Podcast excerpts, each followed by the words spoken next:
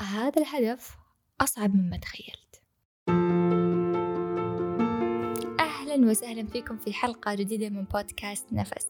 أنا سماحة العثمان، مدربة في السلام الداخلي ومدربة لتقنيات العلاج بمجال الفكرة. مع دخول العام الجديد الجميع وضع خطط وأهداف في باله، ويمكن مو الجميع بس خلينا نقول الأغلب. اللي يصير أنه غالبا بعد أول 3 شهور من السنة 50% من الناس تنسى هذه الأهداف وتلتهي بأحداث الحياة السريعة، و48 من هذول الأشخاص راح يحاول أنه يسعى إلى آخر السنة، ولكن راح يتوقف، إما تغيرت خططه أو نسي أهدافه أو نسي يعمل أبديت ويتابع هذه الأهداف. وأخيراً 2% فقط اللي مركزين وعارفين كل هدف إيش خطواته الواضحة حتى يوصل له ويحققونه في نهاية العام. طيب، هل إحنا اليوم نتكلم عن تحقيق الأهداف؟ لا، اليوم راح نتكلم عن سبب من أسباب وصولك لأي شيء تبغاه في الحياة، وهي عادة من عادات الناجحين وعادة من عادات الأثرياء، وما في أي شخص ناجح على وجه الأرض ما يطبق هذه العادة، وهي الاستمرارية. خذوا نفس عميق وخلونا نتكلم في هذا الموضوع. الاستمرارية هي عادة من عادات الناجحين، لأن ما في شيء ينجح بدون استمرارية. أي مشروع أو أي هدف في الحياة يحتاج إلى استمرارية، يحتاج متابعة مستمرة منك، يحتاج أنك تعطيه وقت وجهد حتى تصل للنتيجة اللي أنت تبغاها. ومو شرط مشاريع، ممكن أهداف بسيطة مثل أنك تقرأ كتاب معين، مثل أنك تمارس الرياضة. فإذا تبغى تقرأ كتاب معين من الضروري أنك أنت تستمر وتلتزم في قراءته حتى تخلصه. تبي تحافظ على وزن مثالي أو تبي تحافظ على وزن معين، أيضا مهم أنك أنت تستمر بنظام أكل صحي. تبين شعرك يكون صحي، حسيت فجأة دعاية شامبو.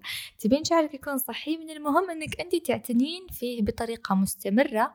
وهكذا من أبسط الأهداف إلى الأهداف الأكبر فالأكبر. اللي يصير مع أغلب الناس، تجيني أسئلة كثير عليها: سماح، أنا كل ما أبدأ بشيء ما أكمله وأتعب وأحس أني أنا محبطة. ليش؟ لأنه أهدافي تتراكم. اللي يصير إن إحنا لما نحط الهدف ونختاره نتحمس عشانه، وبعدين نبدأ شوي شوي نلتهي بأمور ثانية فتقل أهمية الشيء اللي إحنا كنا نشتغل عليه. نبي نرجع نشتغل على الهدف مرة ثانية، بس نحس إنه اللي بيدنا الآن أهم. وبعدين يصير الموضوع أصعب وخطة الرجعة أصعب، فبالتالي يوضع هذا الهدف مع رفوف الأهداف المركونة. طيب، إيش اللي يصير لما إحنا تنطرح علينا فكرة هدف أو تجينا فكرة هدف محددة؟ كل هدف يجي على بالك أو تبغى تشتغل عليه تمر أنت برحلة من المشاعر. تبدأ هذه الرحلة من لما تنطرح عليك فكرة هذا الهدف إلى أن تصل إلى هذا الهدف، وهذه الرحلة عبارة عن مراحل من المشاعر. أول مرحلة من المشاعر يكون فيها الحماس عالي والخيال أيضا عالي، تبدأ تتخيل الهدف فقط ونجاحك وأنك أنت حققت هذا الهدف. يعني مثلا تبغى تفتح كوفي شوب، الله فكرة حلوة والناس أكيد بيحبونها وبيصير إقبال عليها وراح يكون ناجح وراح يكون مشهور في المدينة حقتي وراح أخليه كذا وراح أخليه كذا. فتبدأ تتخيل الهدف بالطريقة الجميلة، بالصورة النهائية، مو بالصورة النهائية، الصورة النهائية بعد فترة من زمن من وصولك للهدف. ولكن في الحقيقة إلين ما توصل لهذه الصورة أنت لازم تمر بمراحل ثانية، أوكي؟ فهذه المرحلة تسمى هذا أفضل هدف. لما تبدأ تجيك الفكرة تقول الله يا سلام، هذا أحسن هدف أنا بسويه.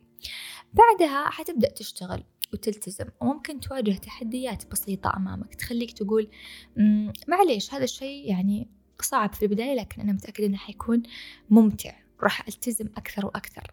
ولكن تبدأ تطلع لك تحديات حقيقية أو ممكن قرارات مصيرية تجاه هذا الهدف.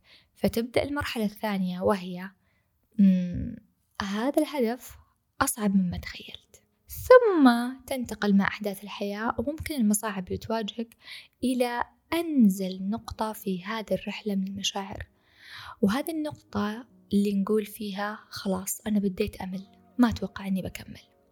وهذه المرحلة تعتبر مرحلة الخط الأسود، لأنه ممكن تتخلى عن الهدف فيها، وهنا يجي دور عزيمتك، يجي دور الناس اللي حوالينك اللي تدعمك اللي تساعدك حتى تقوم من جديد. بعد ما توصل لهذه المرحلة وتقدر أنك تتعداها وما تطلع منها، لأنه في كتير ناس تستسلم عند مرحلة الخط الأسود، راح تبدأ تطلع مرة ثانية بمرحلة جديدة واسمها مرحلة راح أحاول. راح تحاول وتحاول وتواجه المصاعب وتبدأ تقوم من جديد إلى أن تصل إلى هدفك وتقول واو، وأخيرا قدرت أحقق هذا الهدف. إذن أول مرحلة هذا أفضل هدف، ثاني مرحلة هذا الهدف أصعب مما تخيلت، ثالث مرحلة هي مرحلة الخط الأسود اللي تقول فيها أنا خلاص بديت أمل ما أتوقع أكمل. المرحلة اللي بعدها اللي هي لما ترجع من جديد وتقوم واللي تقول فيها راح أحاول، وآخر شيء لما توصل للنتيجة. 50% من الأشخاص زي ما قلنا يتخلى عن الهدف في مرحلة الخط الأسود، وممكن أيضا قبلها على حسب عزيمتك وقوتك، والباقي بالرغم من تعبه إلا أن أصراره جدا عالي وما يطلع من الهدف. طيب، تكلمنا عن هذه المراحل وتعرفنا عليها. السؤال المهم، كيف ممكن أنا أمر بهذه المراحل وأكملها بدون ما أطلع عن مرحلة الخط الأسود؟ خليني أشاركك أهم 3 خطوات تساعدك في الاستمرارية. ركزوا معاي جدا. أول شيء أنك تكون واعي بهذه المراحل، جدا مهم، بحيث عقلك يفهم أنك الآن في هذه المرحلة، بس أنت تعطيه الأمر أنه ما يستسلم وأنها مجرد مرحلة وبتمر.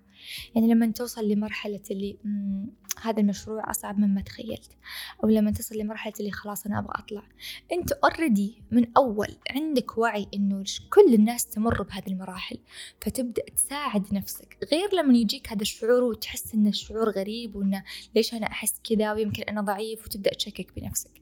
فأول خطوة أنك أنت تستوعب هذه المراحل أنها جدا طبيعية وكل الناس تمر فيها. 2، تحديد وقت لهذا الهدف. لا تخلي هدفك عايم خلال يومك أو أسبوعك. لما يصير عندك وقت فاضي بتسويه، لا، خصص له وقت محدد بساعة محددة. وأنا هنا أتكلم عن تمرين اسمها التايم بوكسينج، تكلمت عن هذه الطريقة في حلقة من حلقات البودكاست اسمها كيف أزيد من إنتاجيتي، وذكرت أن كل هدف عندك ضروري أنك أنت تختار له وقت في اليوم عشان تنجز هذه المهمة. مثلا تقول أنا اليوم الساعة 9 مساء راح أبدأ أصمم المشروع، وتعمل بلان بي. طيب لو مثلا أنا حصل لي ظرف وما قدرت أعمل الساعة 9 هذا المهمة هذه، راح تقول إذا أنا ما عملتها الساعة 9 بكرة الصباح الساعة 8 راح أقوم وأسويها. فأنت لازم تحدد وقت إلى الهدف وتعمل له بلان بي، بحيث لو ما صار معاك عندك خطة احتياطية. 3، من أول ما تبدأ مشروعك وقبل ما تدخل في رحلة المشاعر، حدد متى أنت بتنسحب من هذا المشروع. خليك صريح وواقعي مع نفسك، قول أنا إذا صار لي كذا وكذا وكذا خلاص بطلع من المشروع. مثلا إذا دخلي صار أقل من كذا وكذا، إذا حسيت أني أنا بدأت أخسر كذا وكذا. لازم تحدد الخيار الوحيد اللي بيخليك تنسحب، هذا أول شيء. ثاني شيء تبدأ تكتب الأسباب الثانوية اللي ممكن تجيك بس ما راح تخليك تنسحب، يعني مثلا النعاس، الكسل، التعب من الإجراءات الحكومية، ضغوط خارجية، الملل، تحطيم الناس. كل هذه أسباب ممكن تخلي الواحد ينسحب من مشروعه، لكن أنت راح تكتبها وراح تقول لو جتني هذه الأسباب ما راح أتنازل عن هذا المشروع. ليش من المهم أنه إحنا نحدد سبب الانسحاب الرئيسي؟ لأن من يجيك شعور ثانوي مخك راح يتعرف عليه وراح يقول لا، مو هذا السبب اللي أنا اخترته عشان أنا أنسحب من هدفي، هذا السبب أنا عارفة لأنه ممكن أنعس، أنا عارفة أنه ممكن أمل، يعني أنا خلاص لا يا مخي لا تلعب علي، أنا هذا الكلام أنا عارفته وكاتبته وعارفة إيش بصير معي، فمو هذا السبب اللي راح يخليني أنسحب. فأنت بهذه الطريقة تكلم نفسك وتقول لا، أنا عارف ومتوقع كل هذه الأشياء ولكن ما راح أتنازل، وكأنك مهدت الموضوع لعقلك عشان ما يعطيك مبررات، وأيضا موضح السبب بشكل جدا واضح اللي راح يخليك تنسحب، ولو ما جاء هذا السبب ما راح تنسحب. خطوة رقم 3 جدا مهمة ولا تستهينون فيها، كأنك تدرب شخص على تمارين معينة أو أمور محددة وتعلمه كل شيء بالتفصيل، كأنك تبرمج كمبيوتر. إذا صار لك هذا الأمر راح تسكر، إذا ما صار لك هذا الأمر ما تقدر تسكر، يعني ما في مجال أنه الموضوع يطلع خارج زمام أمورك.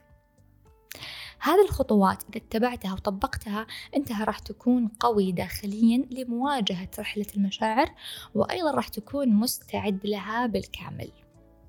لا تنسى إذا أعجبتك هذه الحلقة أنك تشاركها مع أشخاص تحبهم حتى تساعدهم، وأيضا تساعدني أني أساعد الناس من خلال هذه الحلقات حتى يزيد وعيهم.